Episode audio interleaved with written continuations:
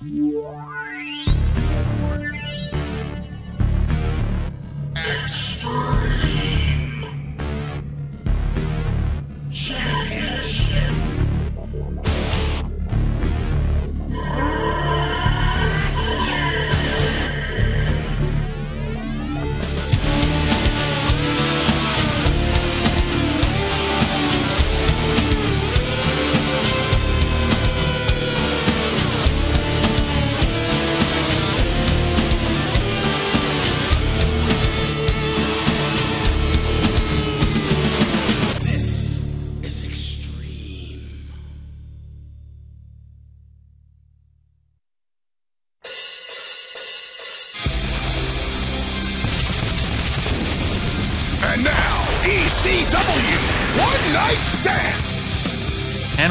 to episode number 32 of the Retro Wrestling Podcast. I'm intern Alex, joined as always by. the one and only, the greatest referee in professional wrestling history, Patrick Young. And Patrick, what do you bring to us from the world of professional wrestling in this, the first week of May 2017? Not much, man. Sorry I'm late. Oh, it's okay. I had a nice little run in conversation with Jimmy Hart, so we had a nice little lunch slash dinner type deal at four in the afternoon. So had, Name dropping right off the bat. why not? You know, screw it. Who gives a shit? If you don't like it, kiss my ass. Uh, no, man, it was awesome to see Jimmy, even though we just seen him like two, three month weeks ago, ago. yeah. Yeah, WrestleMania. At, uh, but we really didn't get to talk that much. And this time we did. We talked a lot. We talked uh, about Kaufman and that whole scenario. And, and to get his perspective on it in person, it's really cool. So, yeah, Now, no. What was uh, Jimmy Hart doing in Rome, Georgia? He's in Rome doing a, uh, a show. He was just yeah, he was just the name coming in to manage to be a part of the show and uh, Draw some money. yeah, make some money, man. Make that money. That's what you gotta, you know, that's what you do in wrestling. That's one thing Bobby Heenan taught anybody and everybody. When you get into the business, make as much money as possible. Take it from Bobby Heenan. Bobby- you look very sunburnt. I am, way. man. I am very, very How did you get sunburned. sunburnt? I worked on my new truck. You worked on a new truck. Yes. What was wrong with the new truck? Nothing was wrong with it. I just wanted to fix the uh, the bed liner and Oh, make okay. it make it just pristine the way I wanted it. And uh, and in the process of doing that at the farm, I got burnt. Yeah, so you got a nice redneck tan going on. I really do. It's pretty. It's pretty. Uh, it's, Were you wearing gloves or something? No, it's I'm got a not. very distinct stopping point on your Yeah, I don't know either. It's kind of weird, but. Oh, you are going to need some aloe vera, my friend. yeah, I am. I am like a lobster, red lobster. Let me tell you, I am. You don't bronze well. No, Yeah, well, that's that's what happens when you live in the South. Uh, it is what it is, brother. you hang out inside a lot of the time. That's right. Yeah, when Uh, you're well, the pollen is so bad you can't go outside. So You can't. And I just, I said, forget it. And I'm just, I want to fix this. It was bothering me. So I did it. And and it probably wasn't that hot outside, so you didn't even realize it was happening. It was 67 degrees today. You see how, I, how burnt I got. 67 degrees. This is insane. Yeah, This The- is crazy. The sun doesn't care. I mean, people go snow skiing and get sunburnt really Yeah. bad just off the reflection of the the snow. Yeah. Take it easy this week, pal. I'm going to try. on your arms, especially. Don't, I don't need Ric Flair giving me a chop on him. That would be. No, Ric Flair needs to give a chop to whoever keeps leaking pictures of his daughter naked on the internet. I think. Oh, and we're jumping right into the news. Yes, we'll start straight off with that one. Charlotte Flair has naked pictures hacked and sent all over the internet. She sends out a post saying that They need to be taken. they down need to be immediately. taken down immediately, and, uh, And, uh, they won't be uh, No. because it's the internet. they're That's- and they're all over the place. And uh, This keeps happening, and it's going to continue to happen.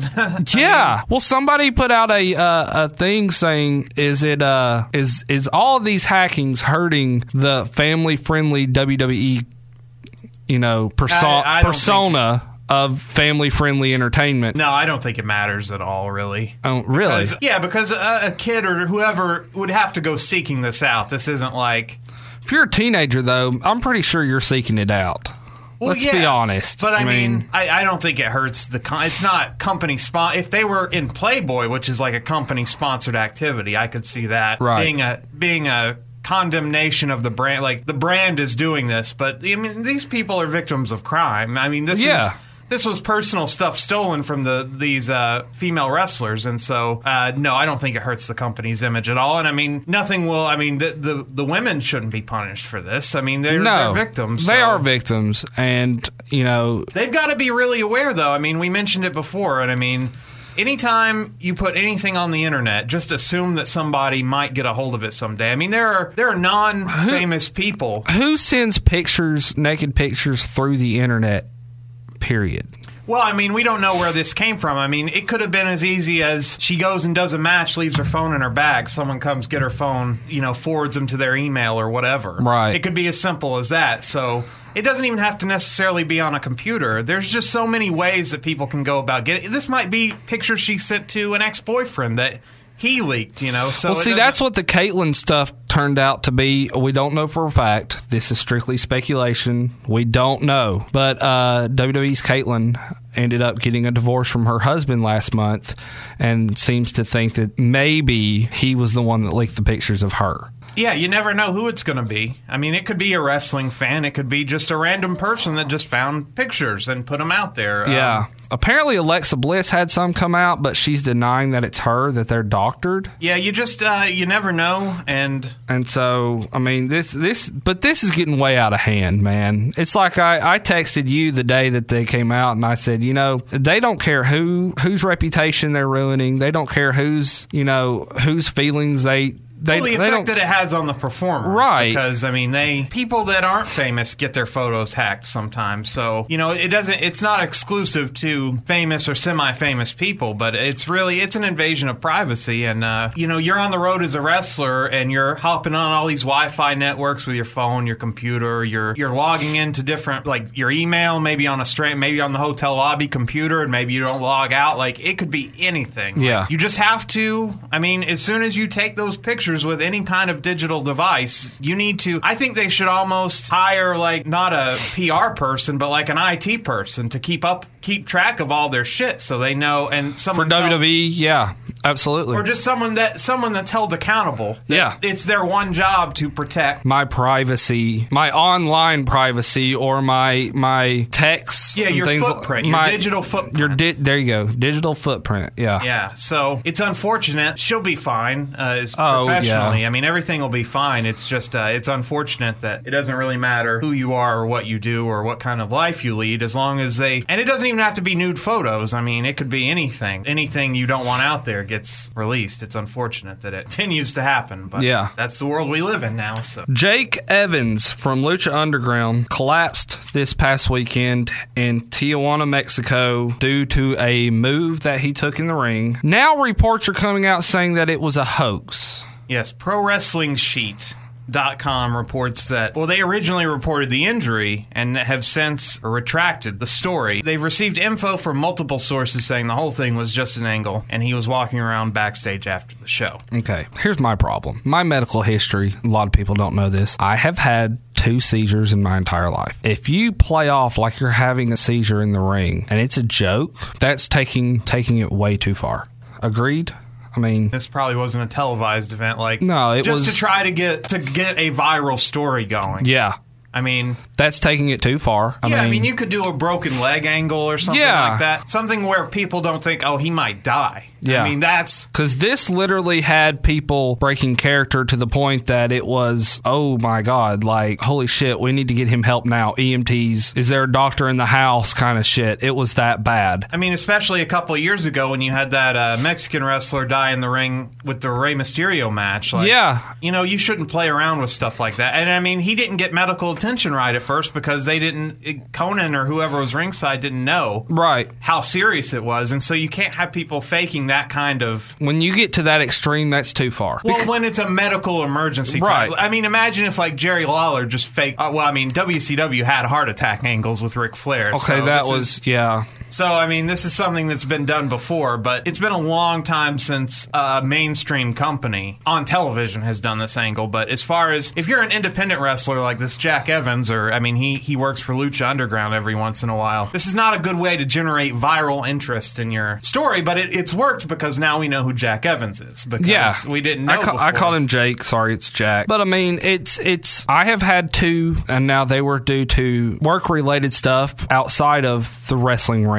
However, with that being said, I lived through it. I'm okay. Luckily, cheated death twice, but that's still taking it too far. I mean, you don't play around to that extreme. That that's just not not good. Not good publicity, and that's just bad taste. Yeah, if anything, it just hurts his uh, His cred- chances of getting hired by a WWE in New Japan because they don't want that kind of bullshit going on. Your credibility is, you know, and I came into this show thinking, wow, dude, this I feel sorry for this guy, and it wasn't until you did a little research just five minutes ago before we got on air that we found out apparently it is a hoax. Then that makes my whole persona of him, you know what, fuck you, dude. All right, because that is that's not right, man. You don't do that. It's like you were saying. What if Jerry Lawler faked his heart attack? Like that's not cool. You know, Yeah. and luckily he didn't. I mean, it was a legitimate problem. You can't you can't cry wolf too many times in the wrestling business because then when something serious does happen, then like that guy with with Ray, you know, he ended up just he died. I, I just think there's a different. I think there you can take it to a certain point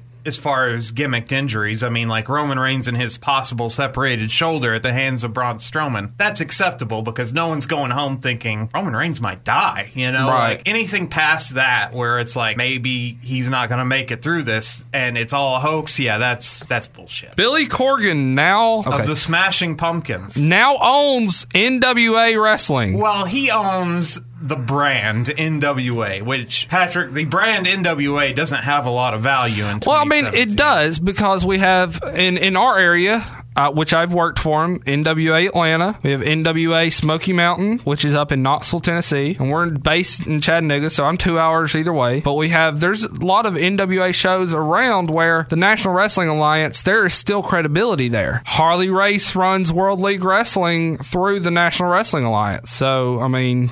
There's still, and it's not to the extreme it was in the 60s, 70s, Oh, 80s. no, this is more of a this is a licensing agency basically. If if you open up an indie show and then you say, "I'll pay you the NWA X amount of dollars to throw the NWA logo on there," that's basically what it is, and that gives you some credibility among wrestling fans. So that's really what it is. I mean, this company hasn't been on a national scale prominent since uh, the dissolution of the relationship with Impact Wrestling several years ago. Uh, Billy Corgan really likes wrestling, and he really wants to waste his money in it, and so he'll lose a lot of money. He'll make a hell of a lot more doing the NWA stuff than he will working for Impact or Well, owning Impact. true. I mean, that's well, that's kind of the beauty of this investment. I think is because uh, it's not a money losing operation. I mean, it's already at the. It doesn't have enough revenue. there's only there's only up from there. Yeah, there's only upside to this investment. I mean, you can't. It's already out of money, so you can't lose any more money, basically. Right. So, you know, the short time he was with Impact Wrestling, TNA, I don't really know what his impact was, no pun intended, in the business as far as what he contributed backstage or what. A lot of the wrestlers enjoyed him being there. They thought he was really nice to work with, from what I've read. But as far as his contributions, I mean, Impact Wrestling, even since the Anthem acquisition, has not gotten any more prominent. I mean, outside of people that like the Smashing Pumpkins, when you say the name Billy Corgan, it's not going to set. I yeah, didn't know who the hell he was. Yeah, it's not going to set out. Oh, it's Billy Corgan. Oh well, let me. Yeah. I don't really know what to say about it, but other Right. than it's cool that he's a wrestling fan and he's got a lot of money and he's willing to invest in it. So as, as long as there are people like that, I, that's good. That's that's only a good thing for Yeah, The if, if there's somebody that has money and star power like that, it can always help the business. Maybe Billy Corgan can revamp the NWA and make it mainstream. It, it, it's good that uh, uh, someone that that's a fan of the business is is the one doing the investing because a lot of times it's corporation. I mean, Right. Sinclair that owns Ring of Honor. I don't think the CEO of Sinclair knows what pro wrestling is, but they own this company. Not that Ring, I mean, Ring of Honor makes the money that it makes, and it, it's successful to what it can do. Right. But i imagine if if someone that really loved the business was operating it, how different it would be. Instead of a corporation, if it was somebody who was actually invested in wrestling owned it, they would put more emphasis on, hey, let's Marketing it. Right. Let's let's put them. Let's put them instead of a 300 seater. Let's put them in a 20,000 seater or a 50,000 seater like McKenzie Arena and see what we can pull. Yeah, or invest in production and things that fans like. You know? Right. So I mean, I'm not saying the Georgia Dome or anything like that. Yeah. Rest in peace. But I'm just saying, you know, like a McKenzie Arena or Phillips Arena, do a big show there and see what happens. Speaking of Ring of Honor, Bully Ray makes his debut in Ring of Honor this past week. Yeah, he had done the. He was involved with the angle with the Young Bucks and the Hardys, so he was already on TV. I mean, is he wrestling? Yes, he's wrestling, and this is more or less his. Uh, this is more of the Bully Ray gimmick, not Bubba. Well, of course. I mean, because he owns the Bully Ray gimmick. So the WWE with this last Dudley's run really missed the boat uh, as far as at the end of the year, their one year contract, they should have let they should have let Devon go and yeah, and let Bubba run as Bully Ray because for the most part on both shows, Raw and SmackDown, they're sort of light on heels, on top heels, Yeah. credible heels. I mean. Jinder Mahal's well on his way, Patrick, but you could have plugged in a Bubba Ray, a Bully Ray, gotten another year out of the guy, and just had him put guys over. But still, I mean, he's so good on the mic, and he didn't. They didn't use that at all. Well, instead of having you have the uh, the Hardys, and we'll jump on them here in a second. But Dudley's leaving, Hardys coming in. You could have crossed that and had like a Dudley's Hardys one more time type deal. You know, that's I think they missed the the boat on that one. yeah, well, timing is just a weird thing in wrestling too. I mean, But, uh, contracts all have to line up.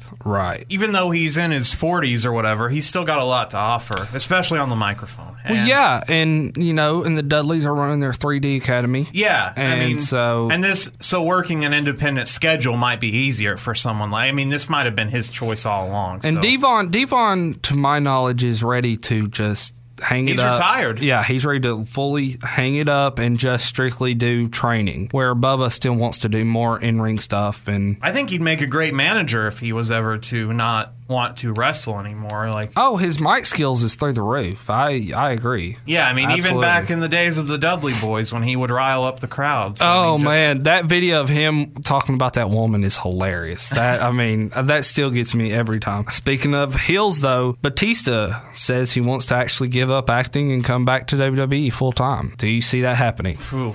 It went so badly for him last time that they are gonna. And now that he's got the success of these two movies, he wants to be treated like The Rock as far as Well, how think- much money they give him and. And I think he's realizing that he's always going to be a B or C player in movies. He's not going to be that star role. he's just not as charismatic in interviews. Part of this is playing the role in interviews and, and being being somebody that people want to see even when it's not in a movie. I mean, The Rock does reality shows. He's got Ballers on HBO. He's on anytime Rock hosting SNL coming up here in two weeks. Yeah, and that he's he's been on there what like Four four or five four or times. five times now. Yeah. And I saw Batista was out promoting Guardians of the Galaxy 2 this week, which had a huge opening weekend. It, it made like $45 million more than the original. Wow. um, which so it, this is this is a big big blockbuster. But he was on Good Morning America, I think, on Thursday. I happened to be watching. I was watching it at work, and he has no charisma though. He was sitting there with his hands crossed, looking down. And just mumbling through his answers, and sorry, Dave, you're gonna have to work on that kind of stuff if Yeah. you want to get on Dwayne Johnson's level Right. Right. Yeah. and have the company treat you like a megastar because The Rock is like the highest grossing movie actor for like the last 10 years. Yeah. Between the Fast and the Furious films and everything else that he's done. Like, Well, and Cena's on its way. He's on his way to being the next one. right, his uh, True Grit or American Grit is coming Yeah. out here in a few weeks on Fox. So I don't really know how you would book, but uh, but you'd have to book Batista as a heel. That's what they didn't do when he came back. They tried to push him as a babyface, and it just Yeah. was a disaster. It, it's not. It can't work. I don't even think you book him as a heel either. I think he's almost. He's past Roman Reigns in in the hate category to the point of people will flat out turn their TVs off instead of seeing him. To do one-offs, though, I mean, if he comes in for a Mania match or a SummerSlam match, that, that's Just don't give him the main event. yeah. Don't have him win the Royal Rumble, Yeah, don't don't do that shit. and then have him face Randy Orton for the 900th time. the Raw ratings Ooh, were the lowest bad. lowest they have been in almost 15 years, from what I was told. I was perusing the uh, the Twitterverse on our Retro Wrestling Podcast Twitter, which I only follow with that account, mainly wrestling fans and wrestlers, and that way my timeline's not bogged down with anything else. But well, you know what these Roman Reigns fans would tell you, Patrick. What? Because Roman Reigns wasn't on the show on Monday. That's why the ratings were down, my friend. Actually, the ratings were down because Raw has sucked for quite a few weeks now. Well, anytime on social media you disagree with somebody, I have to just bite my tongue. I don't want to get into a fight with them Oh, or no. whatever. or See, try to get into a discussion. That's the you can't have a discussion on social media, Patrick. It has to be a But that's the fun because I love even pissing fans off that give me a hard time. So No, what I wanted to say to the Roman Reigns uh, fans that were saying, "Oh, the ratings were low because Roman wasn't on the show." Well, Roman wasn't advertised or not advertised for the show, so you already tuned into it. You didn't know if he'd show up. Yeah, So it made no fucking difference because it, it wasn't like they sent out a press release, no Roman Reigns this week. Right. It wasn't like a giant billboard that said, no Roman Reigns, don't bother watching this week. So it didn't make a difference. The ratings don't have anything to do with who's advertised, who appears on the show. It just has, has to go with the quality of the show. And I actually thought Raw this week was okay. It was one of the better episodes of Raw they've done in a few weeks, but I do think that Vince, who didn't make the trip out to California for Raw, he's starting to scale back his traveling. I do think Vince, though, will sit back and say, well, Roman wasn't on the show, so I guess that's what went wrong. oh God, I hope. See, not. that's what I think happens. Um, but yeah, they were really low ratings, but also you've got NBA playoffs going on, you've got NHL playoffs going on. I mean, you've got a lot of competition from just every form of media. And so, and the company, you know, over the last few years has been trying to emphasize other things like YouTube views and response on social media and network subscriptions and other indicators of their. Like if they're trending on Twitter, they always brag about. So Harley Race. I, I'm stealing this from him. Harley Race has this great catchphrase. Shut up and wrestle. WWE, just shut up and wrestle. Don't worry about everything else. Just do wrestling. Forget the rest of everything else. Just do what you're good at.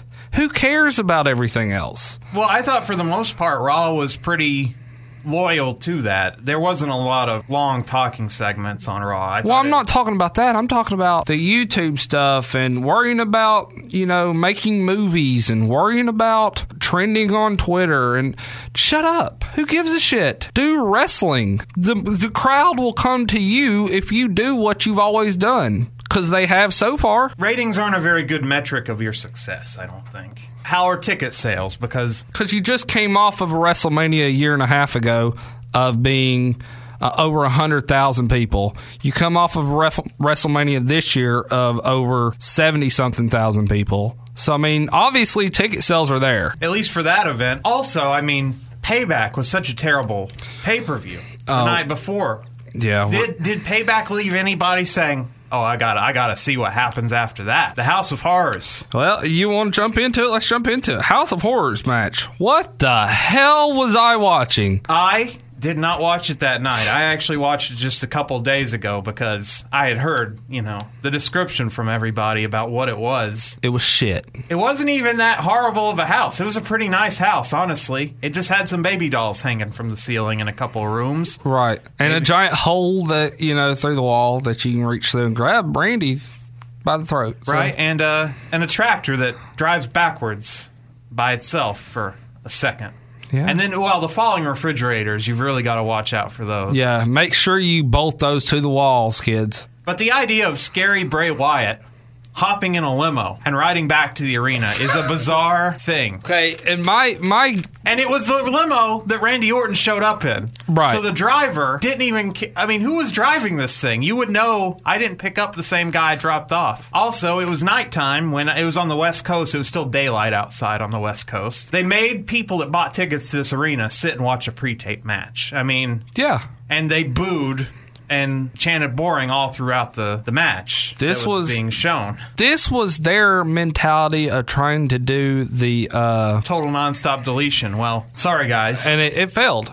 Well, because they wanted it to be serious, I guess. They can't figure out what what worked with all that Matt Hardy stuff is that you knew that it was tongue in cheek, that it's it's a B a B movie. It, it's shitty. It's supposed to be funny. Right. Sort of. You know, it's Right. not you know, broken Matt Hardy is not scary. He's just it's all for entertainment. You know, they they take this Bray Wyatt character and they they can't figure out do we want to make it all the way serious or do we want to make it funny and it just ends up not doing either of those things and ends up being nothing. And I would have to say it's my number one worst match of the year for 2017. And Oh yeah. we're already and we're just through we're just through May. Yeah. And I've already got my number one We're, worst we match of just the year. started month number five of a 12 month year, and yeah. Without a doubt. I mean, it's not even close. Well, I wanted to see this match, so I went home after we got done taping. Well, we've talked about it watched it. before. You know, there are no such things as bad gimmicks until it's time for the execution of said gimmick. You can pitch a House of Horrors match, but if you have something to back it up, like it might turn out. I mean, it might be the next War Games. A House of Horrors match, uh, and I'm going into it thinking it's like a a cage. Yeah, a cage or a a cage of barbed wire or you know, and with weapons wrapped around the inside. I'm I'm going into Actual it thinking horrible things. Yeah, I'm thinking it's like a torture chamber type match. You know, like these these dudes are going to have to really lace up. I'm thinking it's going to be like a Mick Foley, you know, Japan type Mick Foley Terry Funk type match. This was shit. No, this you was- can't call it a House of Horrors match and just send them into this abandoned. Rundown house. Be like, fight through every room. The House of Horrors is listed. You can buy it. It's thirty six thousand dollars. So this was a house that was listed for sale. It's a f- bit of a fixer upper, but it's really not that bad of a house. a bit of one. well, when they went plowing through the wall, I guess that was. Uh, it's going to take some uh, patching up, but I mean, it had a kitchen, kind of a small kitchen though. But Yeah, it is listed. So where is this house first? Because I was not aware of this. Now I'm quite curious. the House of Horrors was actually a twenty minute drive from the, the San Jose Stadium where the night took place. So it was a local house. Okay, This house has been for sale for the past three years. It was originally listed for sixty nine nine, so almost seventy grand, but now it's only down to thirty six. Patrick, I say we should buy it. the property is being sold as is, though. So uh, Oh yeah, the hole through the wall. You know. uh, the realtor Ron Adkins says that the wrestlers didn't do any actual damage, so that was a gimmicked wall they brought in there. Really? Hey, it sits on three acres. So There you go. a lot of land. He hopes that he can sell it to a WWE fan who would set it up and give public tours for ten dollars a person. I don't think that'll be happening. But There you go. Here is where they went through the wall. Here's where the, legendary. the refrigerator fell on Randy. And Randy was selling his arm like he had really hurt his arm. Here's the problem with tape matches. Okay. Randy apparently did end up hurting his arm or his elbow a little bit during the match. So as he's selling it, he then has to remember during the live little whatever you want to call it that he had his arm. And he kept forgetting. So he would do moves and be like, oh, my arm's hurt. Sorry. Well, there was no explanation of how he got back to the arena. Right. No explanation of what happened to him when he got hit with the refrigerator. Was that supposed to be on his arm, I guess? He wasn't even covered in like soot or dirt or mud. They just looked like they walked out of the dressing room, which is what happened. It was a bad match. to say the least. And a bad match to go with a bad night for one Jeff Hardy. Oh, yeah, losing your tooth. Thanks a lot, Seamus. Sheamus rears back and punts Jeff right in the face, and his tooth goes flying. Yes. So I mean, let's that it is what it is. So yeah, there you Yeah, go. terrible night. And they beat Bayley in her hometown. Yeah, dumbasses. What are you? And they, you know what? What's even more bullshit, Patrick? They made hometown hugger shirts. So they sold shirts for their hometown girl and then beat her in the ring. had her lose. That- Dumbass. that's shitty right there. That's just stupid. Well, yeah. If you bought one of those shirts, if you came there to see Bayley, that was just a big fuck you, and Yeah. they took your money. Yeah. Uh, Vince is such a fucking heel. And last but certainly not least, best of the 2000s, WWE 2000s DVD came out this week. And I wanted to talk to you about this. We've talked a little bit about it. What's the purpose and the point in buying WWE DVDs now that you have the WWE network? Yeah, if you can be patient and wait for a while, they'll put them on the network. The last one, well, Scott Hall's came out, and within six months, his was already on there. And Eric Bischoff's was on there within three or four months. So, Yeah, I especially the DVDs they put out that are just match compilations that aren't documentaries. I really see no purpose in those anymore. Like that Macho Man one that came out a few years ago that was just matches. Mm-hmm. Yeah. not the one that came out rec- the most recent one, but the one before that. Right. You can't do that now because I can just search in the network for every Macho Man match. You know. well, that's like note. The last one that they brought out, which I actually am quite curious in getting, but I'm, I'm second guessing it strictly because of how you said is the best of the U.S. title. And it goes through the NWA era and through WCW. And so I was like, oh, that sounds pretty cool. But then I started thinking, well, hell, I have every single one of the matches that's going to be on the DVD on the network.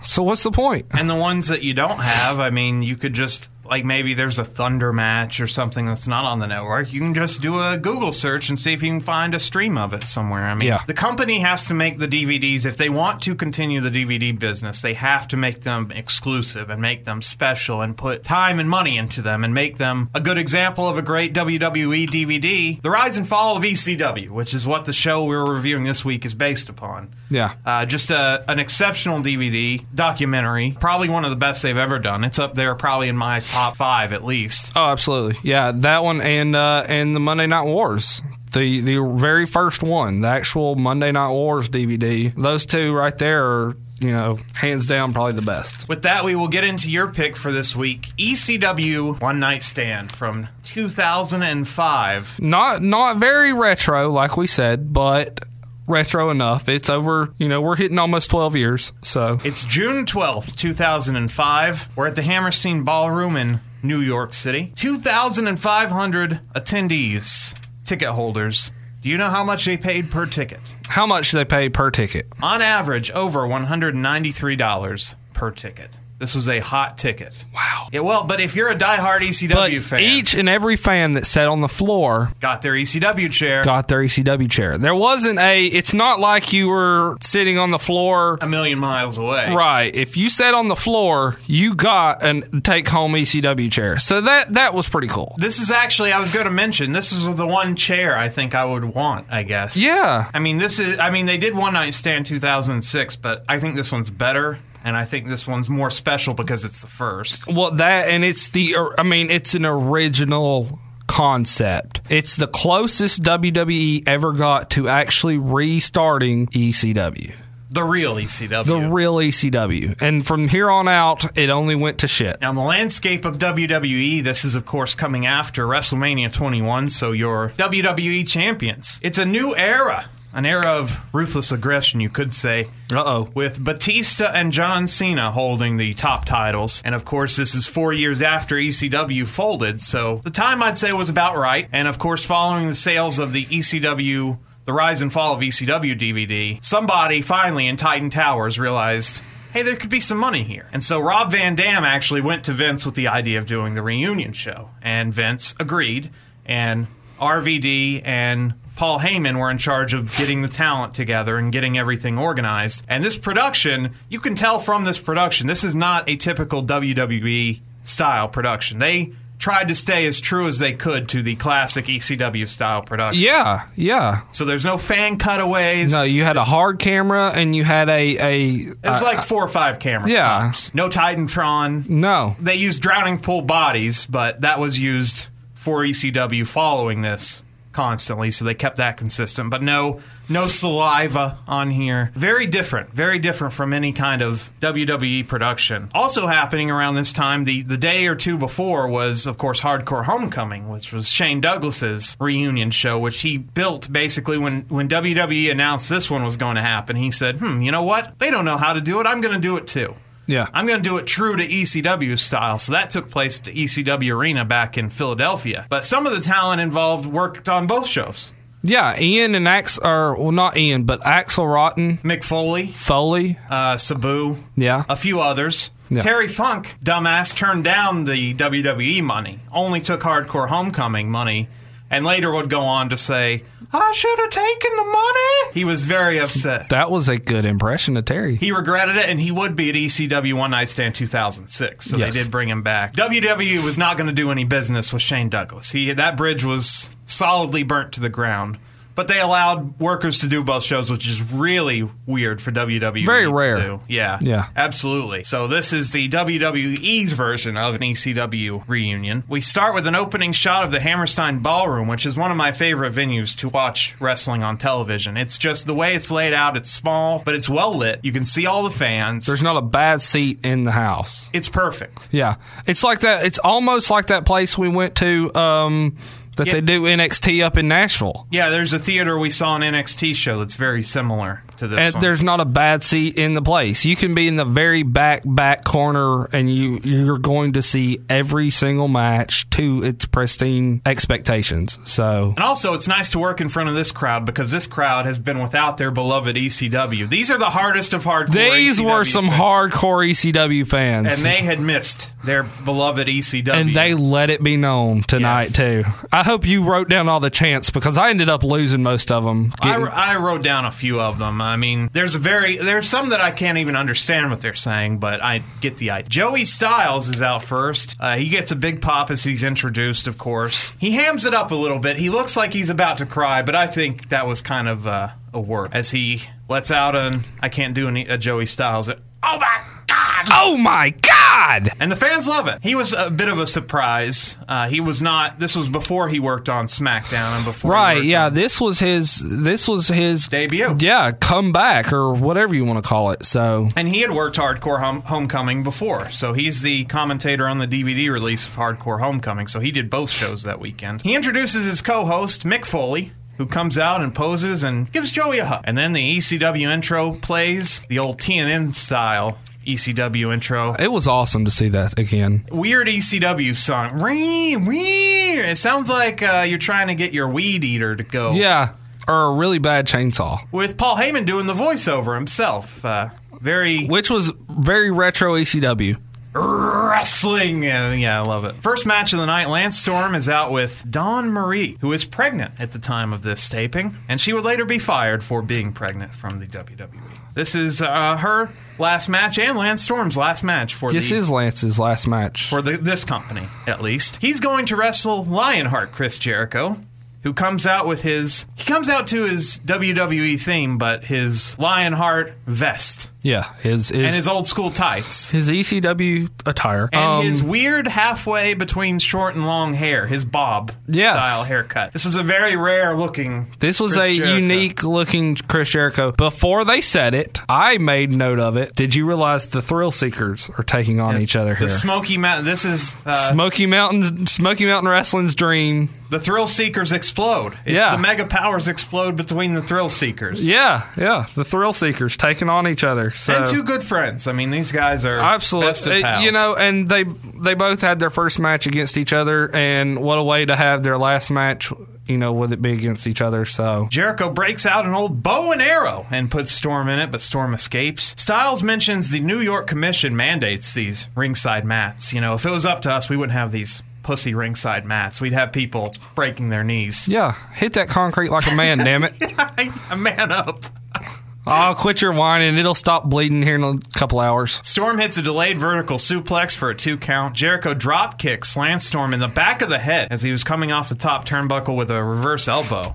A very vicious looking drop kick to the back of the head. The crowd breaks into a Chris Candido chant, who had he had passed away just a few weeks before this. Was actually going to probably work this show. Yeah, he worked the show in Nashville for um, TNA. TNA, and he ended up breaking his, I believe it was his ankle. Yeah, From- you're right. He he fractured both his tibia and his fibula. In Yeah. a steel cage match he had with Lance Hoyt against Apollo and Sonny Siaki. I don't know who those people are. They were they were fly by night TNA guys. Okay. He underwent surgery the next day. Yeah. To have screws put in his leg. And then he was out at the next impact taping managing the Naturals. Yeah. As they took on America's Most Wanted. Four days later, from the original injury, he felt ill and he collapsed.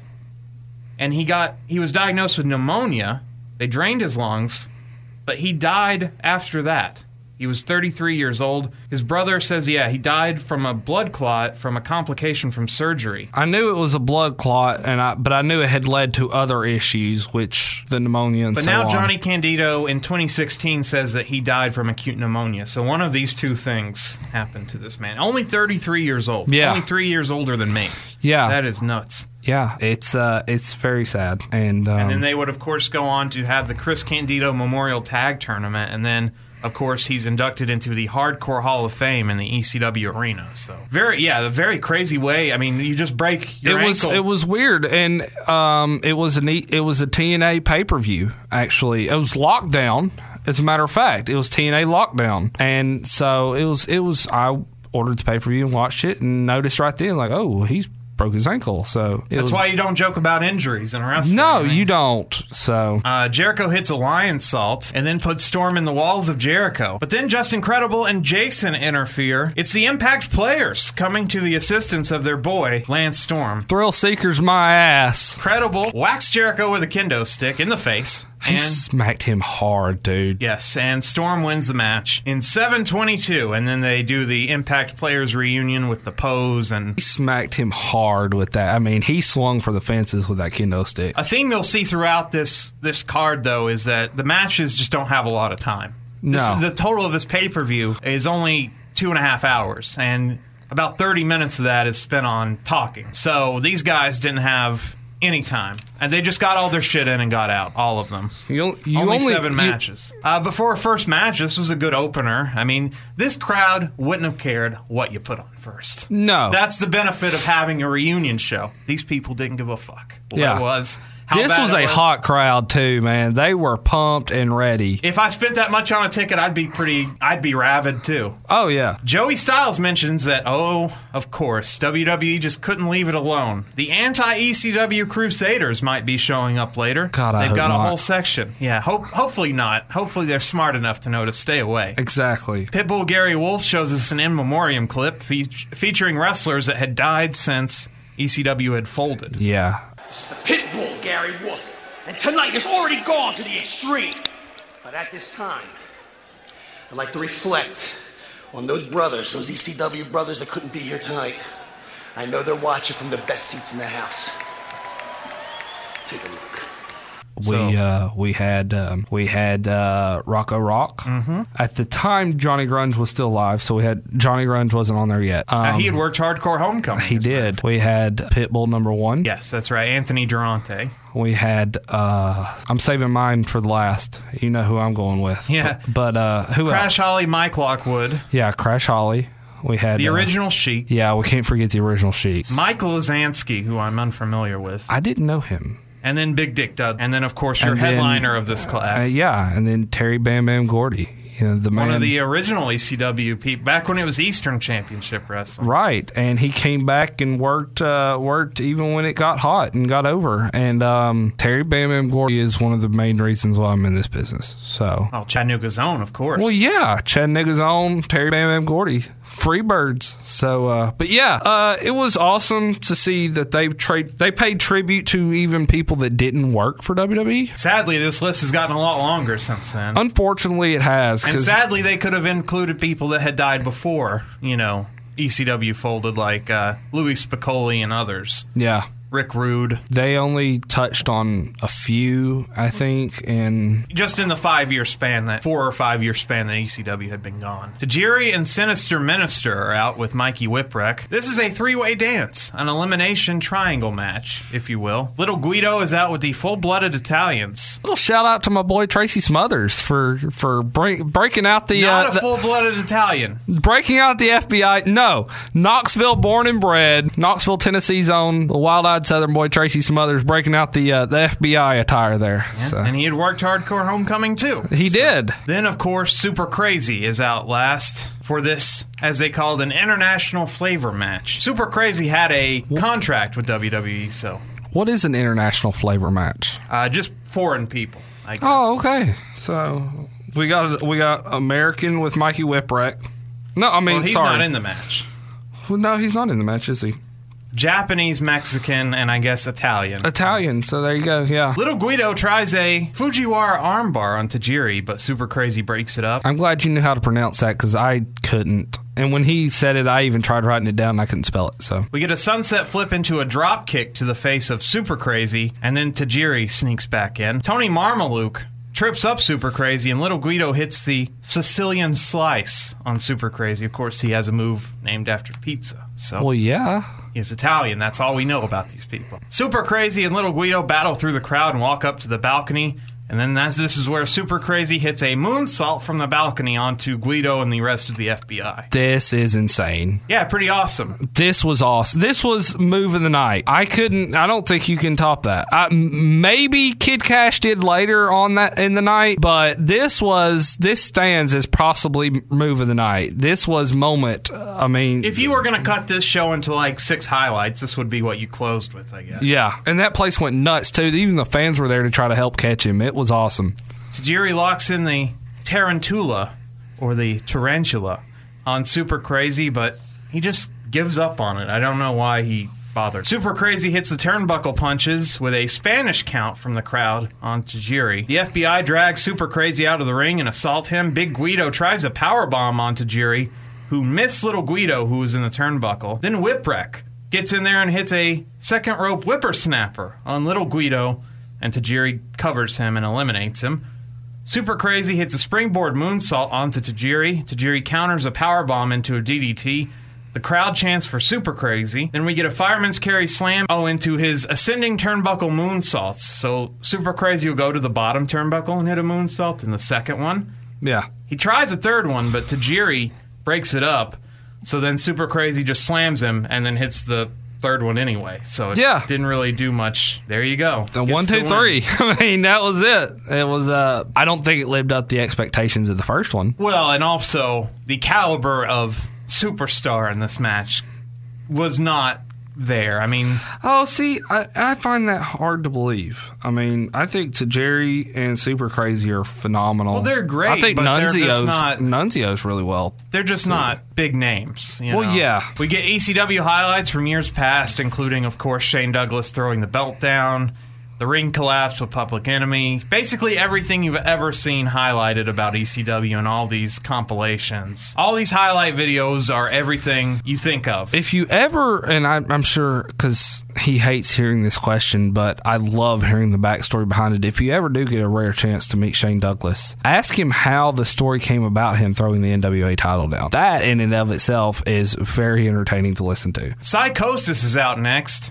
He has a mask on when he enters the ring, but then he gets in the ring and oh no, he'll move. He takes his mask off. I have never seen this man's face until this point in time. Well, he wrestled in WCW without his mask in 2000, so Okay, well, I don't little bit. remember much of that then. Yeah. because this was this was the first time I had seen the, when this aired in 2005 was the first time I had seen the man's face. oh, the crowd hates that he took his mask off. He does not have a very good-looking face. no, he either. need he needed to put it back. Oh, They chanted even put it back Yeah. on, so you know he needed to put it back on. Who's that jumping out the sky? R E Y Mysterio. Here we go. He comes out to that shitty WWE theme song. Why? I don't know because he's stupid. And why would he do the 619 in this match? The crowd hates this fucking 619. Oh, they give him shit for it too. Yeah.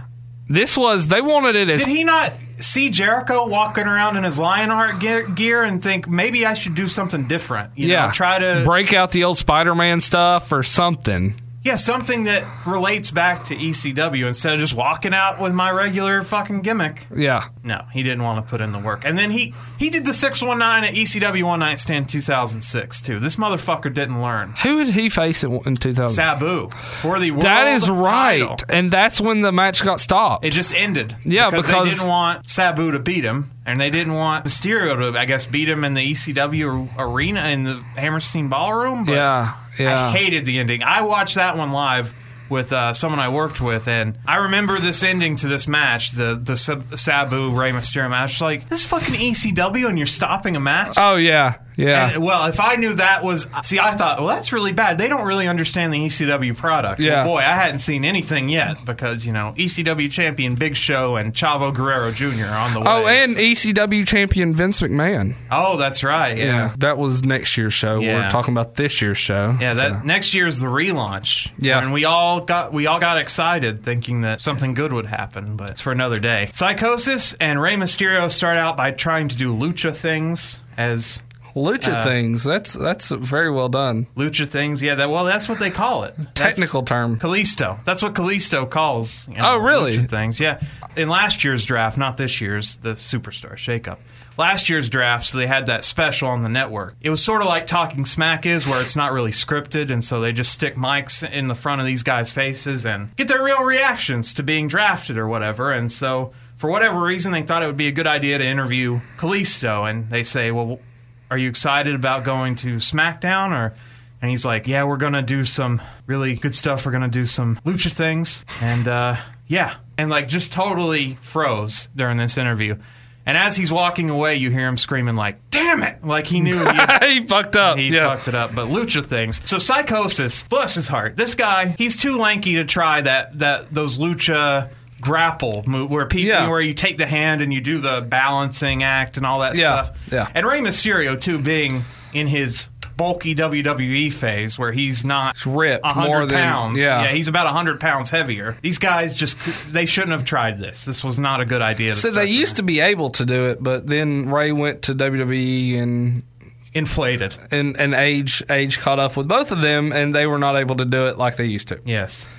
Mysterio tries a springboard cross, but gets caught by Psicosis, who plants him face first into the mats. Mick Foley acknowledges the fans do not want to see Psicosis' hideous face by chanting, Put the mask back on. Psicosis locks in a headlock to a chorus of boos. They did not want to see rest holds No. in their lucha match, and so he quickly gave up on it. Psicosis drops Mysterio's sternum first onto the guardrail, and then he goes up to the top turnbuckle and hits what they called the Psycho Guillotine leg drop from the turnbuckle to Rey. That was insane. Very dangerous looking V- very for both guys. Yeah, that had to hurt like hell. I think this might be a little more impressive to me than the moonsault, especially for Rey Mysterio to to take that. Yeah. Oh yeah. somersaults off that guardrail. Like it, could It have been whips very. him. It whips him over. Like it, Yeah. motion of getting hit in the back. It was it was very ugly. Psicosis- Can you imagine? First of all, can you imagine? They were giving shit about having the ring mats out there. There's no way in hell I would Oh, yeah. hit that on my ass bone without having some sort of a mat. It gets a holy shit chant from the crowd. Psicosis uh, and Rey get back into the ring. Psicosis charges at Mysterio and throws himself out of the ring. And he bumps so much that he bumps himself into the front row, which had good looking women in it. So a very Obviously, carny move. yeah. He just wanted to grab him a handful. Rey then decides to hit a seated senton from the top turnbuckle to Psicosis, who was in the front row. So a, a very cool looking move, too. They get back in the ring. Rey hits the 619 to a chorus of boos. West Coast Pop, which is just the springboard Hurricanrana, and Rey wins with the fucking 619, which is my. Probably my least favorite finishing move in all of pro wrestling. Yeah. I know it's pro wrestling. I know I'm supposed to suspend my disbelief, but the fact that you have to hang out on that middle rope for me, you know, and you don't know what's coming. Well, he's dazed. I, I don't buy it. I just can't buy it. Mm. You have to be in that When you drop kick and fall down on the second rope, you're like, "Whoa, where'd the hell that come from?" You're dazed. But you know, if I know, I know in the back of my mind, I cannot lay on the second rope because Yeah. he, this is the only place he can hit this finisher from. Right. So that's why I just I can't buy it. That's why I don't. And it's also a finisher that it's not even the actual finisher. It's just a setup move. for the finisher. But the finisher was like he, the West Coast Pop was what he did originally. But then remember towards the end, he would just do that that splash from the top turnbuckle. that- Oh yeah. Where he'd stick his arms back. But it, Well, if he were too big to, to take the Hurricane Rana, then he did the the Lou Thesz press. oh yeah, he did that. So it was never. So and then he just then he started doing the splash thing, and so And and this also is a the six one nine. So you have to have him in this specific position. obviously it must be dangerous because he killed a man doing it. So When he did it did on- not. I was making a sick, twisted joke due to the comments we made earlier in the show. But anyway, uh, I hate the six one nine. Fuck the. I do too. It's I don't when he would do it in WCW, I thought it was kind of cool. Well, because it was just a transition move. It was never. Yeah, he would just swing around as like a gotcha kind of thing. Oh yeah, fake them out if they're on the outside of the ring. He never really, you know, turned it into a move move, and it was Uh oh. It's the invaders from the WWE. They file into their seats led by SmackDown's roster. Kurt Angle gets to listen to You Suck Dick chants as he walks in. He's got a ticket in his hand, of course. The crowd is getting into the faces of the wrestlers as they walk to their seats. Fuck you, SmackDown chants break out. JBL then looks so happy to be there, and he looks down at Mysterio, who's in the ring, and he says, "I got a ticket, you little Mexican." I got a ticket, you little Mexican. And uh, Cause, cause that's not racist at all.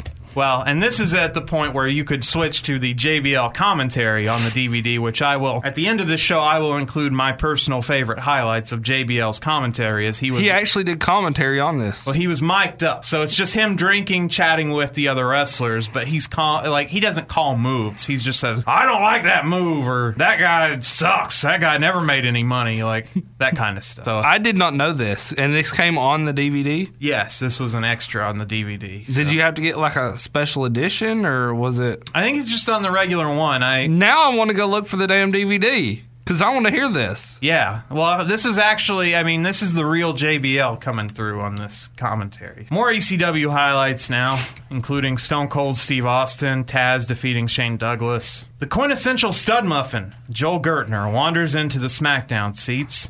Well, well, well. JBL shoves him down, kicks him right in his butthole, like basically Yeah. right between the cheeks. oh yeah, he punted him right in the in the asshole. The tip of his boot went up his butt. I'm pretty sure. Angle says to Gertner, Get your ass out of here. He grabs the mic and says, ECW fans are the lowest form of scum on God's green earth. So you suck dick chance breakout. And Kurt Angle's great comeback to this was, Your mother taught me how, which is an acknowledgement that he sucks dick. So our new Raw general manager, f- Yeah. for less than a month, admits on live television that he sucks dick. That Our mothers taught him how to suck dick. Yeah. Not a great comeback for Kurt Angle. I guess he was trying to be funny. well, I maybe, mean, it's a but- lot better than saying your mother should have swallowed. You know. Yeah. ECW fans are the lowest form of scum walking God's green earth. People suck.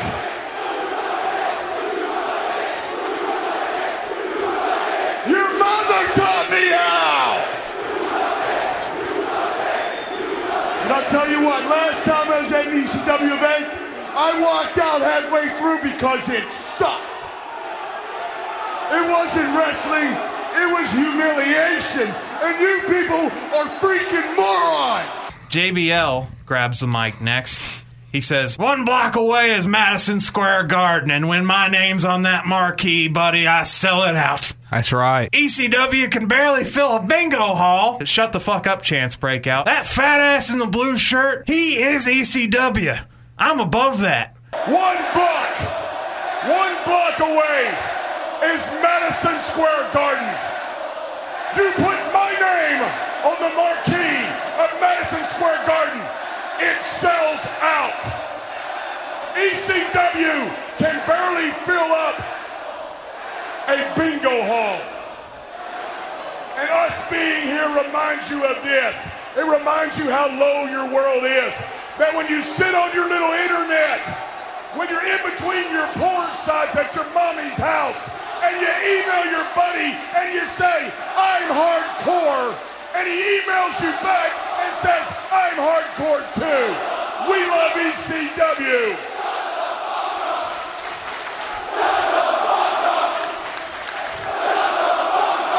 You love ECW because you could be ECW. Every one of you, you, fat boy, you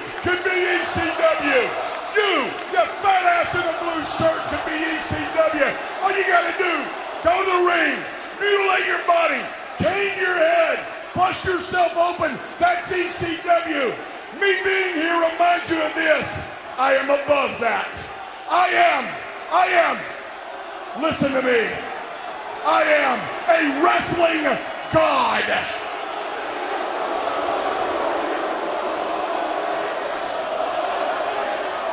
You can do your little chants.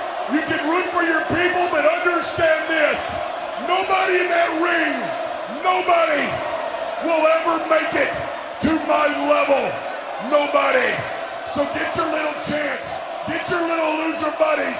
Go on the internet and tell them all that the guy who sold out arenas all over the world said that. The only chance, the only chance this pay-per-view succeeds is because I JBL am here. We will sell pay-per-views because I am here, not because of this crap in the ring. You cannot beat me, and that pisses you sons of bitches off. RVD's music, his WWE music hits. He comes out with Fonzie and that fucking whistle.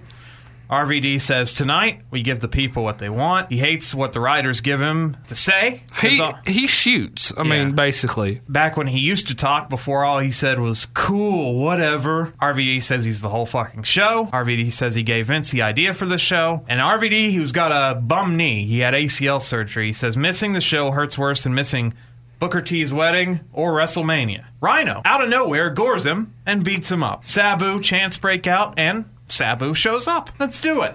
A ref is in the ring, so I guess this is a match now. Sabu hits Rhino in the head with a chair, and he tumbles off the turnbuckle to the mats. He sets the chair up as a ramp, basically, and jumps into Rhino, who was up on the ramp. Sabu throws a chair into Rhino's face. Sabu hits a turnbuckle Hurricanrana and then hits a whisper in the wind off the chair onto Rhino. Rhino drop toe holds Sabu face first into a chair. Rhino hits a TKO on the steel chair with Sabu. Rhino gores the ref and then pile drives Sabu.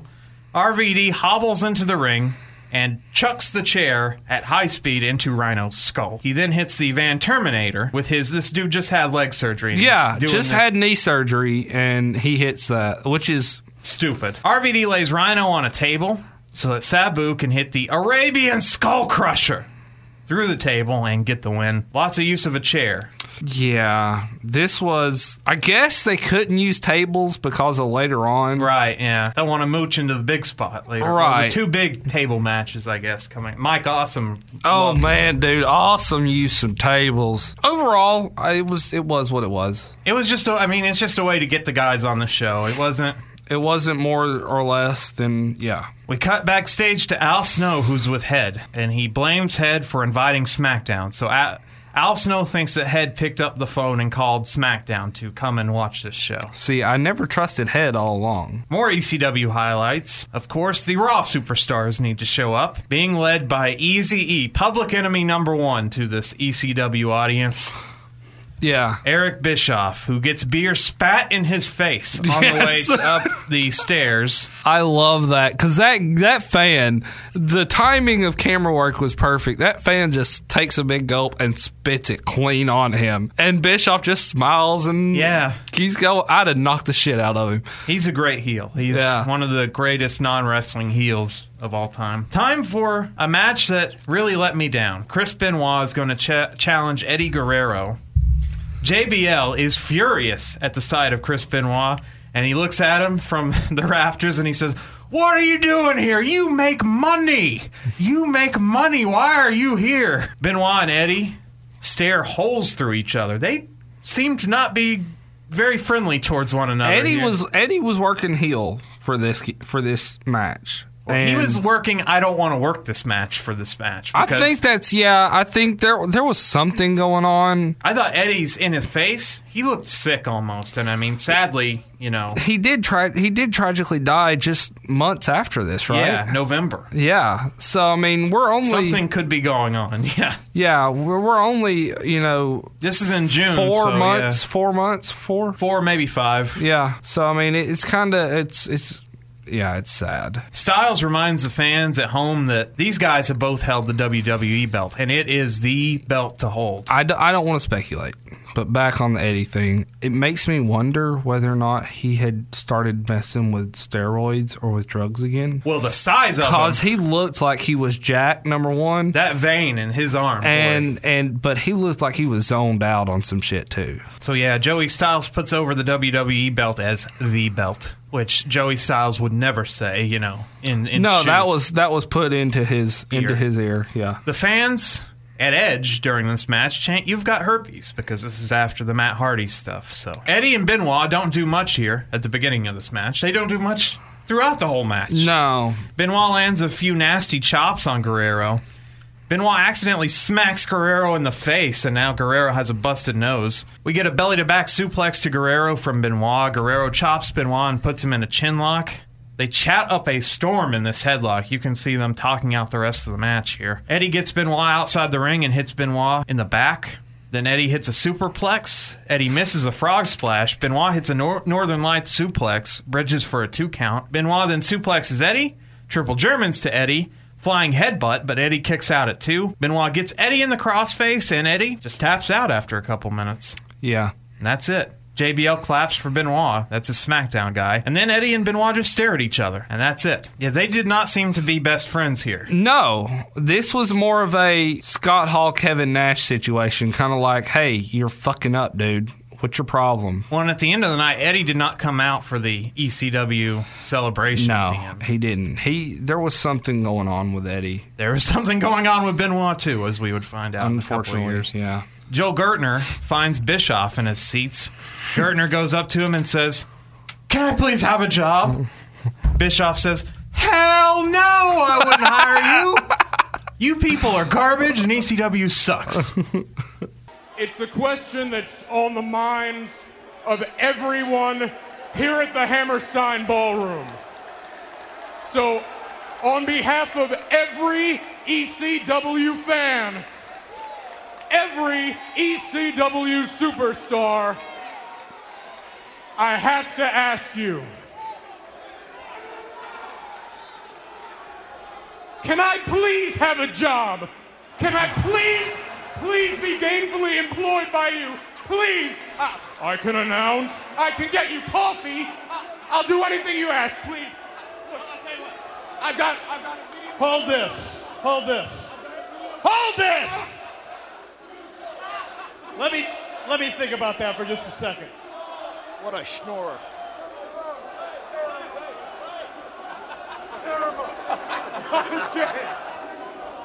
Hell no, I won't hire you! You're nothing but a scab! A wannabe! A piece of garbage like everybody else I see!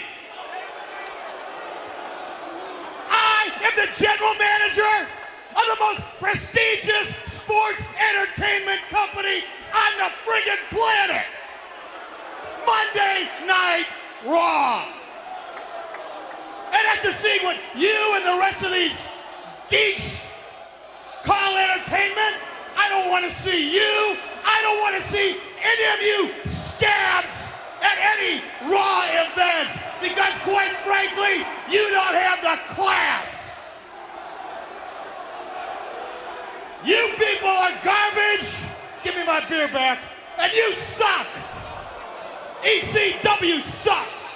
Time for the Mike Awesome match. He's out next. The Raw superstars turn their back on Mike Awesome. Masato Tanaka will be challenging Mike Awesome. This is a rematch. They wrestled several times in ECW, but Yes. Heat Wave 98 was the uh, the original, so this is a rematch. Masato Tanaka is covered in scars from head to This dude looks like a badass dude. Like he, this dude Masato is- Tanaka still wrestles to this day, Yeah. and this man is one of the toughest men I, w- I would have ever seen come through the ranks in professional wrestling. Yeah, this dude's seen some wars, and he's about to experience one here at One Night Stand. Joey Styles cuts a scathing promo on Mike Awesome and says he wishes Mike Awesome took his own life when Mike Awesome hits a suicide dive, And is probably something that Joey Styles regrets saying in hindsight. Yeah. Mike Awesome, I think, is a phenomenal wrestler, or was Very dangerous, though. phenomenal wrestler, and I agree he was very dangerous. But I mean, he was he went for he was all or nothing. I mean, it was crash and burn from start to finish. Why do you think he? Is it strictly because of the danger factor? Why he didn't Vince didn't pick him up? Because he had the look, he had the build. The man's six foot six. I mean, Yeah, his character was never fleshed out. Never a good talker. But he's another Brock Lesnar. You put him in there, and he can just tear through people. Right. In the WWE, though, you need some sort of character. And having Heyman on the payroll, having all those ECW alums on the payroll, they probably said, no, this guy's a cunt. Don't. Because he burned, you know, he burned ECW when he left for WCW. Yeah. And I think the danger factor, I mean, when, I mean, the kind of power bombs he gave to Tanaka, he's not going to be allowed to do that. And Yeah. you've got Batista as your big man, you know, so Who does a power bomb? You've got Lashley coming up through the ranks, so you've got other big men that are your fo- focus. So Yeah, I've just always oh, liked. Oh, I've always thought he he definitely Awesome was very underrated. He got a job. I mean, he made a lot of money in WCW based on. Being that '70s guy, Well, before that, he got he got signed with a lot of money, but yeah, just very dangerous. Tanaka then, after the suicide dive, chucks Awesome into the front row and hits a running chair shot. Awesome hits a running Awesome bomb on Tanaka from the apron through a table that was on the mats, and this is like the first big move of this match, but it would Yeah. not be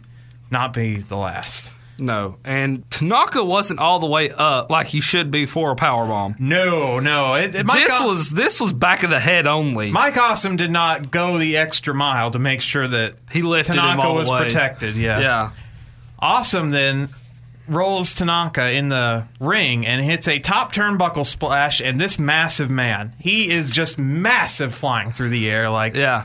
I don't usually get that excited about splashes, but Yeah. like this was a big dude hitting this splash. An awesome bomb in the ring this time on Tanaka. Then Awesome, instead of pinning him, just goes and gets a chair.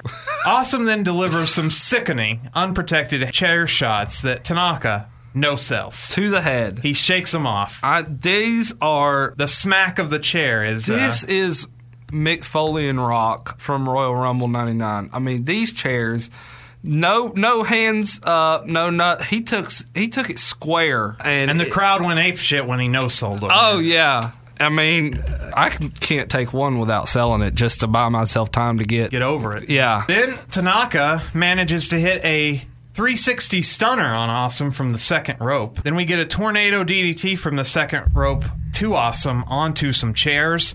Tanaka smacks Awesome with a chair shot, a bit of revenge there. Then does his own version of the Arabian Skull Crusher. Eventually, Awesome spears Tanaka, hits a top turnbuckle chair shot to Tanaka, dives off the top turnbuckle, and smacks him. Smacks him square in the head. Awesome goes and says, You know what? I need more. I'll go get a table now. Tanaka manages to hit a tornado DDT on Awesome through that table. Then Awesome hits a sort of a reverse top turnbuckle sit down power bomb through that broken table, which had Yeah. a piece sticking up that nearly impaled Tanaka right through whatever. Yeah. But at Tanaka, even though this should be the end of the match, he kicks out. Tanaka kicks out too. Yeah. So what does he do? He goes and gets another table. Oh, of course. and he wedges it between the ring and the guardrail.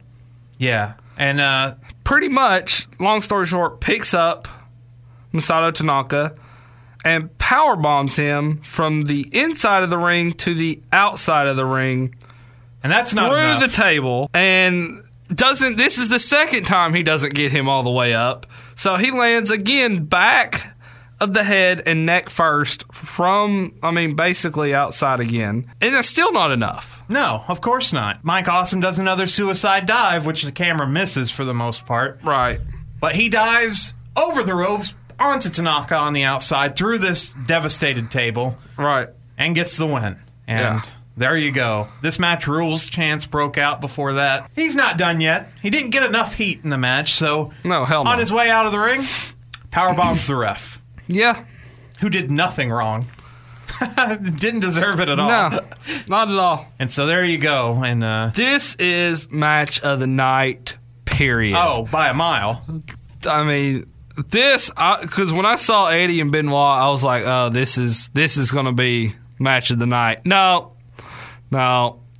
Tanaka and Awesome blew this pay per view out of the water right here. Now it's time for the creator of ECW, Paul Heyman, who comes out with tears in his eyes. And I will just include the whole promo here. Oh It's- yeah, it's because pretty it's famous. It's classic. Yeah. I have a need in my heart to thank Todd Gordon for giving me the chance to be created and to book for you crazy bastards. I have a need to thank that man Ron Buffone and his partner Charlie Brazil for sticking with us and sitting in a TV studio and building that TV show for. You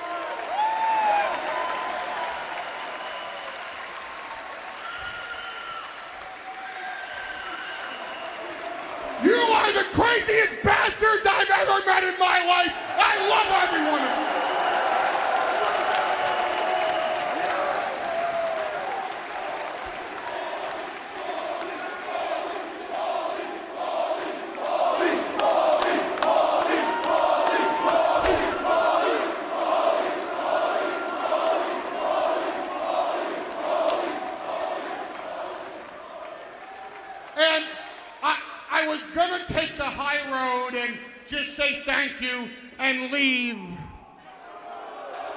Don't take the high road, Paul.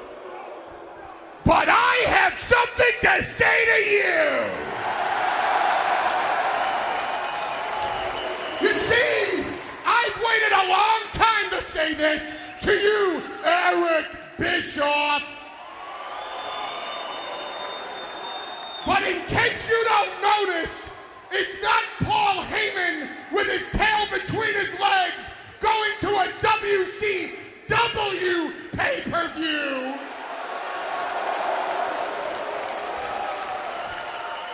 You are in our house,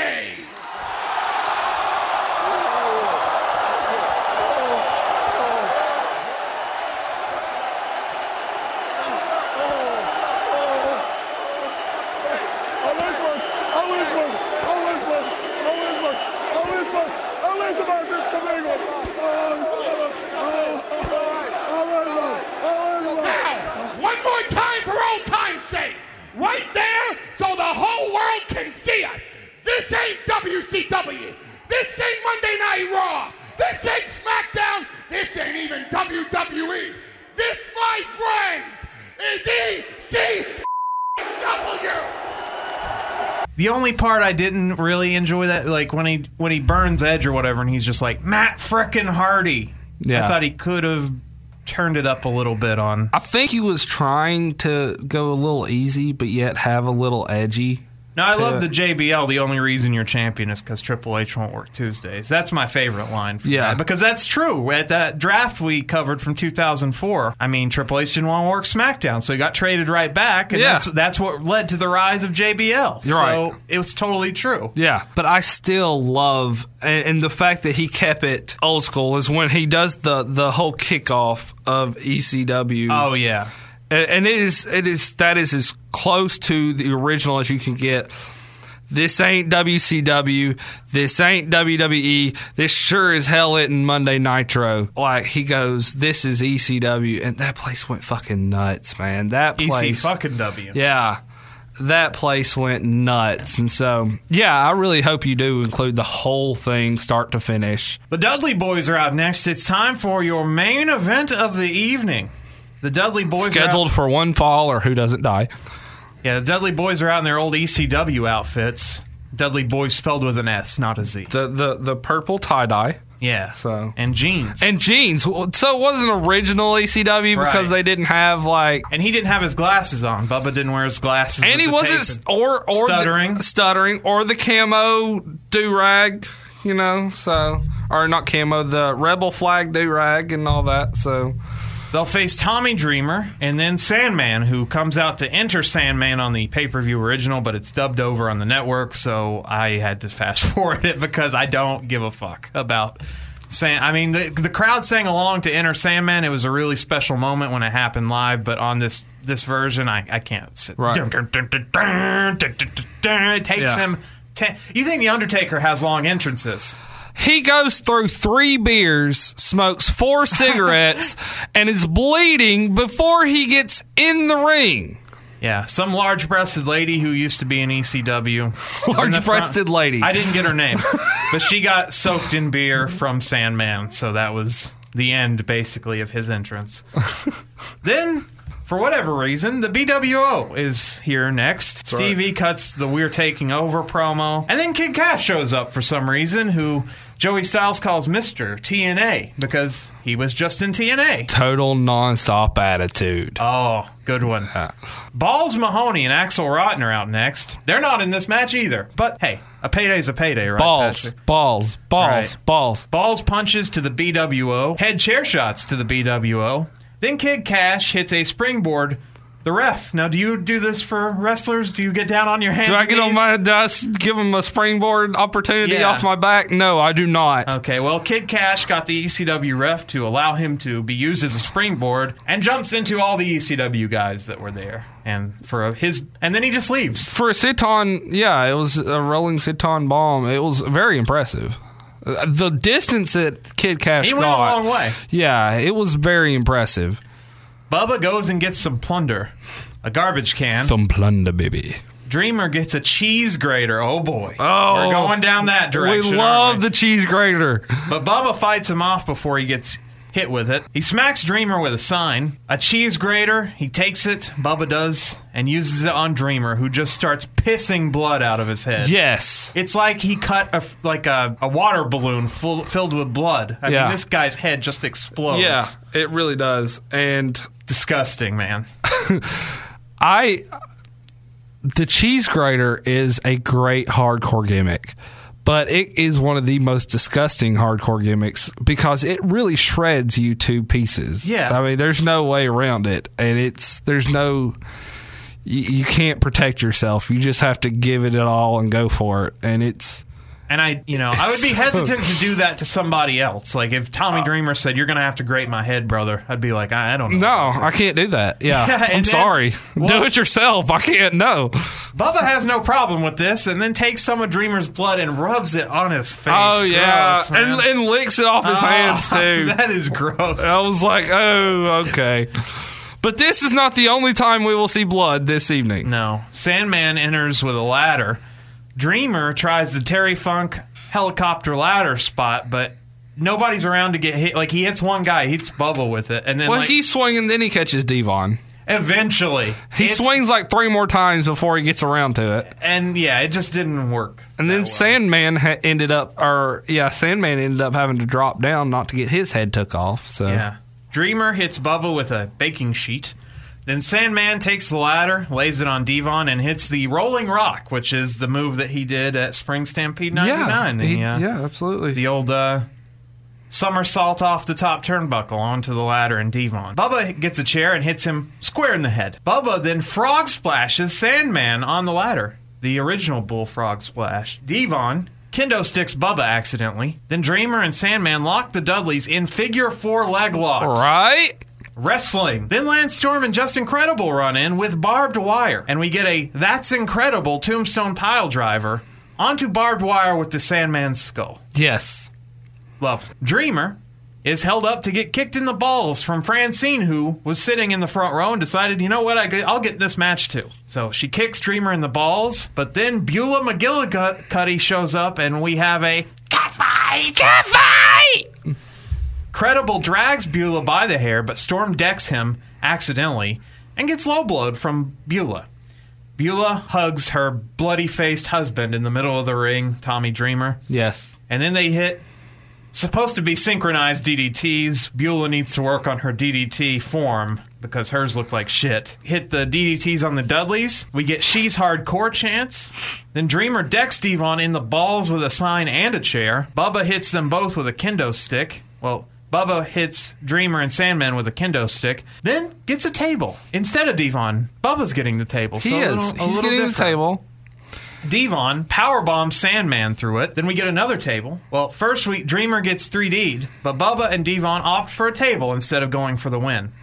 Little Spike Dudley runs out, and he's brought some lighter fluid with him. Yes, yes. He has brought some lighter fluid with him, and he proceeds to hand them to Devon and Bubba. He gave it to his brothers. Yeah, and they douse this table in lighter fluid. Not just a little bit. I mean, they empty the entire bottle and light this thing goes up in flames. Bubba power bombs Dreamer. Dreamer goes through the flaming table. Luckily, Dreamer wrestling in his t-shirt and pants. He had some cover for this. Fire. I have I have took that one time, and I will never go through another flaming table in my life. That's a good idea.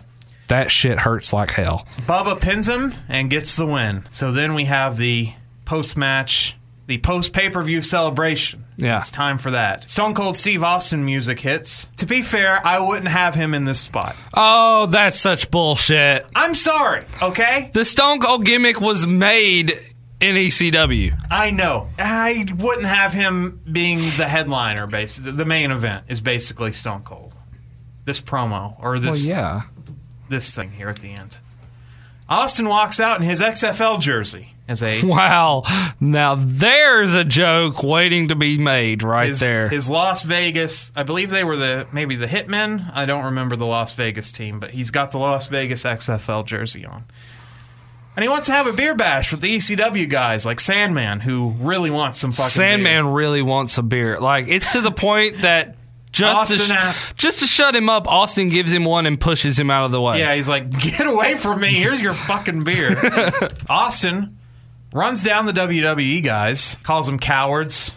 Get your asses to the ring. All the ECW guys are in the ring now with Austin, and then SmackDown and Raw come down the stairs. And uh, time to brawl. Yeah. And this is where JBL knocks the fuck out of Blue Meanie and busts his face open and Yes. almost got the company and himself sued from Blue Meanie, but they worked it out the Carney way and JBL had to job to Stevie Richards on like an episode of SmackDown and that's how they worked it out. So was it on purpose? Yes. He does not like Blue Meanie. That's part of the JBL commentary. He talks about how much he hates Blue Meanie Really? before he goes down there and decks him. really? Because he's fat, stupid little fat man, stuff like that. So Really? yeah. After the ECW guys uh, clear out the WWE guys, they save one special WWE guy for last. Oh yes.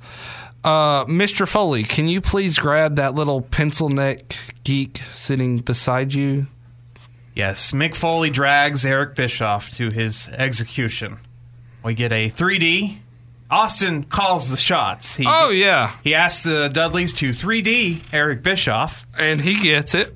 and then he says something that he probably regrets Kill this son of a bitch! with a flying headbutt. Yes, he gets it. Then he asked Rey Mysterio for a 619. He gets it. Just for good measure. Aus, uh, well, before Austin sticks the mic in Bischoff's face as he's laying on the mat and he says, Well, can we get your thoughts on the evening, Mr. Bischoff? And he proceeds to say, fuck ECW. Your thoughts on the evening. ECW! Well, Austin doesn't like that too much, so they lift him back up and he gets a stone cold stunner. yes. And then the Dudleys carry Bischoff out of the arena and throw him on a truck. Yes. And then the rest of the ECW guys in Austin celebrate, and that's how we go off the air. So, what did you think of this pay per view? Outstanding. Oh yeah, it's outstanding. Well, the matches aren't very long; they're not very substantive. If I mean- you are an ECW fan of any generation whatsoever, or if you're just a fan of hardcore wrestling, this is an event you need to watch. yes, and it's sad that they could never figure out how to replicate this event, and Hardcore Homecoming, don't T- watch that. TNA's version of EV 2.0, don't be watching that. Hardcore Justice. No, don't. Oh yeah, the Hardcore Justice. The And they had their own ECW faction, EV 2.0. no, the original, like the very first. Yeah, the Hardcore Justice or whatever that they that one. Yes, that is well worth watching. The other reunion, if you're going to watch a reunion show, this is the one to watch. Yeah, I'm but I'm just saying for true w, for true ECW fans though, or for true fans of hardcore just in general, those would be the three you'd want to check out. I thought our last match was awesome too. Great spots, flaming tables, whole nine yards. For a plunder match, it was very. it was good. very good. Dreamer bleeding like a stuffed pig was insane though. Like it, Yeah. that was That man needs a band aid right away. He needs more. Than, he needs neosporin. He needs stitches. He needs the whole, the whole thing. He needs a blood transfusion. Dreamer went into that night giving it his all. Let's put it that way. What are your thoughts on it? What do you think? What do you? Well, I think it could have been even bigger of a success. It only sold about 200,000 pay per view buys because the way that the WWE promoted it, they would have plunder matches and Raw. Like, they would have a couple ECW guys come out and hit each other with garbage cans and say, You like that? Buy this thing. But had they promoted it properly, it could have done a lot more. And also, I wish that they had taken lessons learned from this show and said, well, that worked. You know, everyone seems to love this show. So when we re. I mean, they had no plans to relaunch ECW in 2005, but next year, when they decide to relaunch it, had they stuck to the formula, could have been huge. I mean, it could still be in business today Yeah. as a brand. Yeah, yeah. But really, uh, in today in 2017 WWE NXT does a lot. I mean, it's not hardcore wrestling, but as far as trying to be bringing in all the indie guys and having the more wrestling focused events and stuff, it's even if they had done something in that style. But I mean, ECW on Sci-Fi was just ne- it never was that. No. Well, and and WWE was never going to allow the level of violence that the original ECW had. So The raw emotion that it had, the expletives and innuendos and It's time to review on our rating scale ECW One Night Stand 2005. Patrick, from Hornswoggle to El Gigante, Giant Gonzalez. Where do you rate ECW One Night I'm going to go just a little bit under. I'm going to give it Andre the Giant. I am going to give it a Mike Awesome, a very very tall man. Could It- probably go higher, but I'll just pick Mike Awesome because he was on this show. It, I would give it an El Gigante, except for the fact no Terry Funk, That's right. A, a few pieces were missing. No Raven. no Raven, Shane Douglas. And I'm sorry, but without Shane, there really wouldn't have been an ECW. That's an exaggeration. He sucks. I'm glad they left him off. Fuck him. No. Yeah, he blows. Without him throwing the title down, ECW would not have stood on its own. Too Cold Scorpio, who worked Yeah. hardcore Homecoming, would have been cool. Yeah, we did miss Too Cold. Uh, If RVD didn't have a knee injury, that was out of his control. But Foley, if he had wrestled. yeah, you'd get Foley the next year. But yeah, I mean, there was a few pieces missing. But other than that, I think for a reunion show, for its true form, it's to the best of its ability. This was it. So there you have it, the end of Retro Wrestling Podcast, episode number 32. I think they have added a lot of video to the network in the last week, and so I wanted to, for my pick for next week, We're going to jump on that. Okay. What what what is your pick? Where are we going next week? We are going to July 17th, 1989, for the debut of the Bobby Heenan Show on Primetime Wrestling, where Bobby Heenan gets to be the Tonight Show host, basically. Well, I mean, we love Bobby Heenan. We love Gorilla Monsoon. And we love jobber matches, and we're going to get a lot of it. Oh yeah. This episode features Rowdy Roddy Piper as Gorilla Monsoon's new co host, the debut of him being the new co host. Uh oh. and then, of course, the Bobby Heenan Show, which will take over the second half of primetime wrestling. Delve into the history books and relive this show that I missed because I was like three years old. But I was one. yeah, so now we can we can go back and watch. You can follow us online at retrowrestlingpodcast.com, on Twitter at RetroWPodcast, Follow, on our follow Facebook page, Patrick Young, right? Patrick Young or Patrick Young Wrestling, either one. and of course the Retro Wrestling Podcast on Facebook. Please leave us a five star review on iTunes. It helps out when people search the term Retro Wrestling Podcast. They will find us and not the other ones out there. So that does it. We're the best anyway. We're always we're the best at everything You know why we're the best? because we say it. No, because you have me, the world's greatest referee in professional wrestling history. I am the one and only Patrick Young. I'm intern Alex saying, as always, My closing line's a clothesline. bingo bango.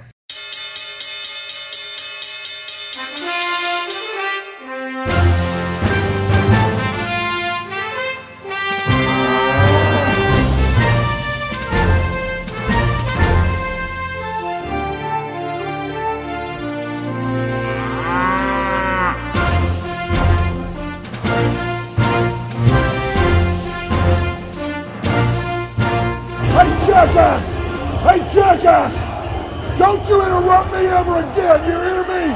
I sell pay-per-views! I sell pay-per-views! I sell pay-per-views! Can tell! We can tell!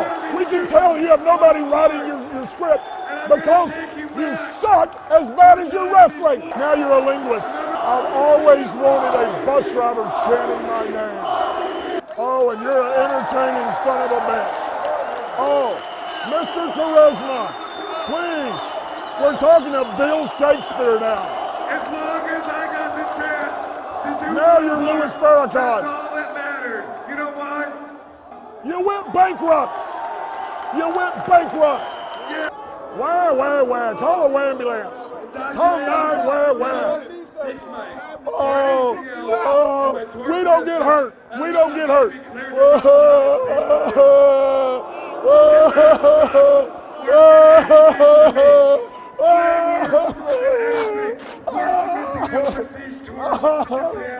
Europe. This sucks worse than 14 environment I missed. This sucks worse than missing Wrestle Dragon Mania. Where, where, where, where, where? Where, where, where? Call a ambulance. This is going to be a technical masterpiece. Well, the Iron Sheik's lost weight, hasn't he? I need a cocktail. I refuse to watch this sober. I absolutely refuse. Is it me or does Rhino look like a big midget? He is a large midget. He's the world's largest midget. I've either died to and gone to hell, or I'm in an ECW pay-per-view. No, you're an ECW pay-per-view. Am I really? Yeah. This hell would be a lot better than this. Hell would be better. Can you send the waitress to us? I need a cocktail if I'm going to watch this crap. Send the, send the beer girl. I need a cocktail if I got to watch this. This is horrible. Tell her come up here with a bunch of beers. I'll tip well. This, I cannot believe I'm, I'm sober. I think we're getting a bunch of beer. I refuse to be sober during this. No, please, you're me. Are you sure I'm not in hell? This match completely killed my buzz. I was drunk before I came out here. No wonder Paulie bounced so many checks. Yeah. These dumbasses, you can tell them you're paying a hundred, a hundred million, two thousand, it doesn't matter. And then write them a rubber check. People, you make money, you make money here, not here. Not here. You are with us. You are not with these people. You make money here, damn it. You understand, makes B double E double R U N. I need a beer run. I need to go to the BAR. Where? I need to go to the BAR. I got to go to the BAR. All these guys are with each other and talking about having sex with girls. You see something wrong here? That's a good point. The amount of homosexual testosterone in this arena is huge. There's a lot of gay people. There's a lot of gay people saying that you have herpes. No. E double E double R U N. I'll take one. Coming, coming, coming. Come, and come on more. I want some tail, darling. Some cocktail. Another beer. You ain't got an aggregate triple digit IQ in the entire building. I didn't know that they had trailer parks in New York City, but I swear these people just left a NASCAR race where people drive left really damn fast and come straight to the wrestling arena. Yes. Yes, yes. This is like watching paint dry. Yeah, yeah. Leave out, I.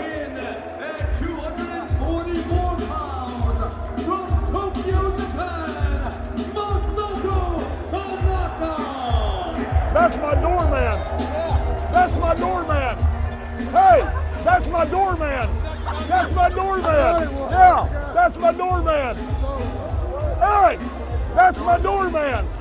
That's my doorman. Yeah, that's my doorman. Yeah. Do you have any grass growing anywhere I can watch? I'm thinking about just. Uh, can I take a dump over the rail? Because there's crap in the ring. Jerry Briscoe's rolling over in his grave and he's not even dead. Boo! Boo! Boo! That's all you got. That's your show. That's what you have to do when you can't wrestle. Paul for what? He's got a skull. He lives with his mommy. He's a chronic liar, and he can't balance a checkbook. And he drove the company into the ground. Genius, absolute genius. Let's not bow down and worship the bald guy with the baseball cap on. Mr. Shoot Promo himself. Bounce, checks, ECW business. Hey, John, on a personal note, Mommy. from all of us, just to you, I sold out the garden. since you want to shoot Not here. boy, the only reason you are WWE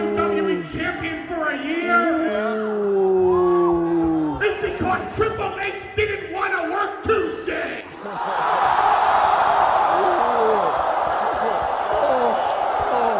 Boy, that got me. That got me. Oh, oh, oh, oh. Elizabeth, Elizabeth, Elizabeth, Elizabeth, Elizabeth, Elizabeth, it's the big one. Oh, it's the big one. Oh, oh, Elizabeth, Elizabeth. Why don't you look at me, you fat punk, with your blue hair? Go find your porn star wife. That looks like a monkey screwing a basketball, him getting up there. Don't let your body to science fiction, you fat roly-poly pig.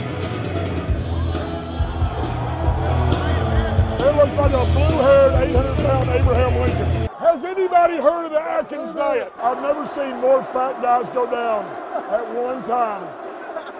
Until I went to Big Show's family reunion and got, they all got drunk. It's like donut diving. Yeah, it is. Next Taz is going to come run under the bottom rope. I've heard a music fest is a fat fest. Who were those other fat guys that came in? I know the Dudleys. Yeah. I know Tommy. I even know Sandman. Yeah. The other fat guys, who were they? Oh my God, you can hear the paint dry. Here comes the most boring man in the history of boring. Wow. Lance Storm couldn't fill an arena if you gave away free beer with free tickets.